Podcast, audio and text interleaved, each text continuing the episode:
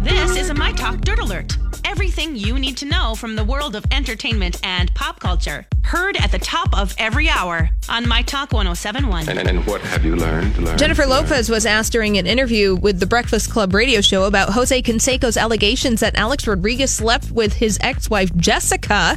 Jennifer Lopez said, I mean, it doesn't matter. I know what the truth is. I know who Alex is. He knows who I am. We're just happy. And Jessica Canseco also has denied the allegation, saying she's friends with Jennifer Lopez and A Rod and hasn't seen him in over five years. Well, I am delighted that Jennifer Lopez let us know that she is happy. Well, she said that it doesn't matter. She didn't say that it I can't did even or did believe not she happen. addressed it. yeah, there you I go. can.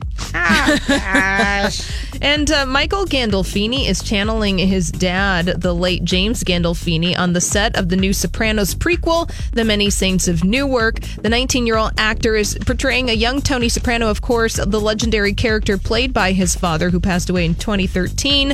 And the movie The Many Saints of Newark is going to be out in theaters next year.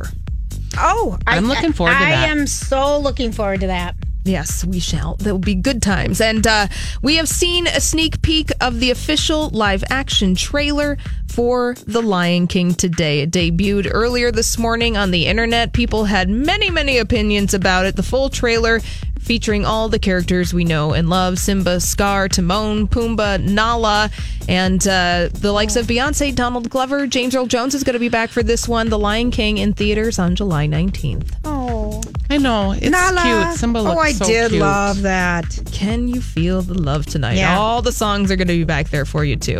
All right, well, that's all the dirt this hour. For more everything entertainment, be sure to check out our website. It's mytalk1071.com, or you can check out the MyTalk